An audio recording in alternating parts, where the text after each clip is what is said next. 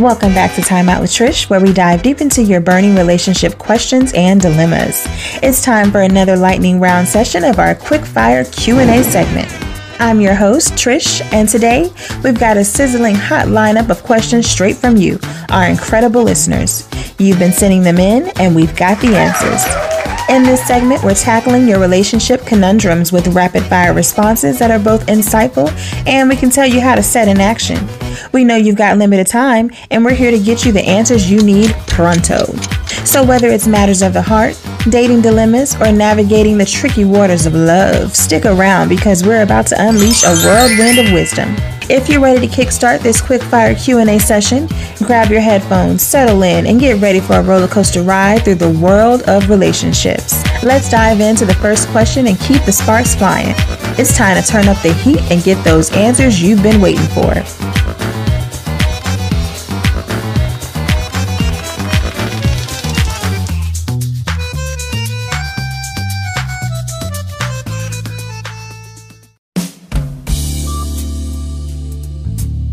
Too soon to start dating? Need real opinions, please.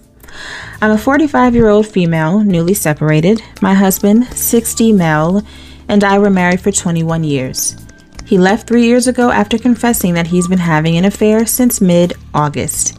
We basically lived like roommates since last September when he took a new job working the third shift. I didn't want to admit it, but our marriage ended long before he had his affair. I'm at peace with it and have been working through it at therapy. I would love to try and meet someone. I'm not divorced yet, but there will be no reconciliation. Neither of us want it. Is that a deal breaker for most guys? I downloaded Meet Me and was bombarded with message requests, and several were straight up sexual. I'm not looking for someone in my bed just yet. I want to take my time and talk or text with someone first a bit. Did I just choose a bad app? Is this what it's like to get old? Am I just naive to think that there are people out there not looking for hookups? Side note, I deleted my Meet Me account. It's too soon, and I'm really just wanting some companionship, not a relationship. All right, let's get into it. So, you were married for 21 years. That is a long time nowadays. So that's from now. That was roughly the early 2000s, 2002. So that was a long time to be married.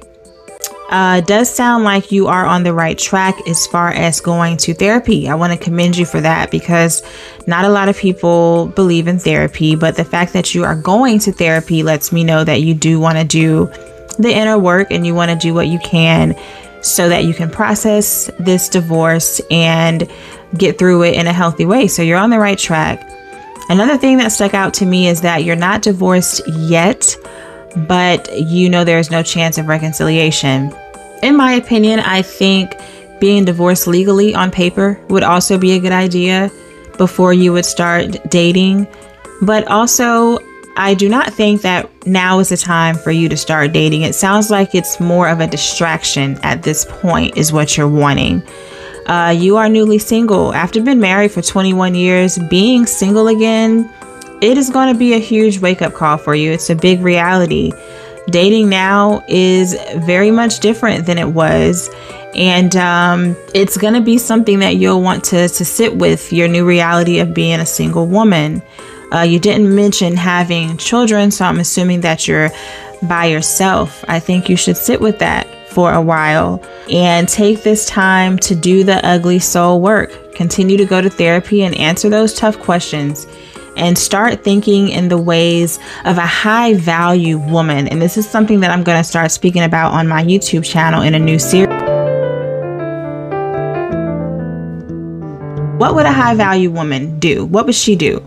She would do the opposite of what only her emotions are telling her to do, right? So right now you're on dating apps trying to get out there. You said that you deleted your account, but you do see where there are more people who are not trying to be committed than there are who wants to be committed. So do the opposite of what your emotions are telling you to do. So don't date right now. Take advantage of this time to get back into yourself. The high value woman, she focuses less on what she doesn't have and more on what she does have and the direction that she wants to go. So put yourself in that state of mind. You're newly single. You have to evolve and find out who you are by yourself without your husband now, soon to be ex-husband. Think of it in terms of taking advantage of your alone time versus being lonely. So we know that being alone refers to a physical state of solitude.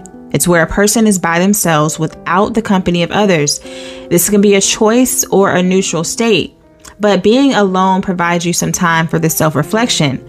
On the other hand, loneliness is an emotional state characterized by a sense of isolation or disconnection. So I encourage you to try to be alone and navigating the life as a single woman in 2023 and getting back to yourself.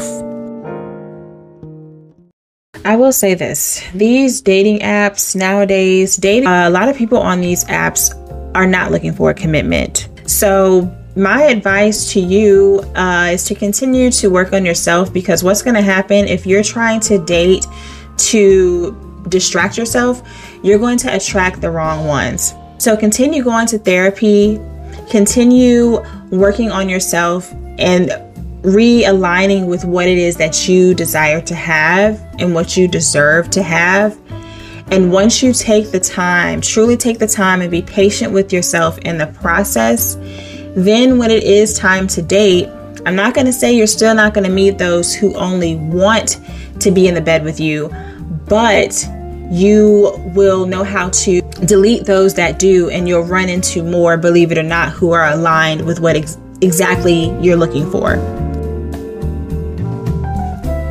Thank you for your questions submitted, and I wish you all the best in your journey of healing and getting back out there in the dating scene.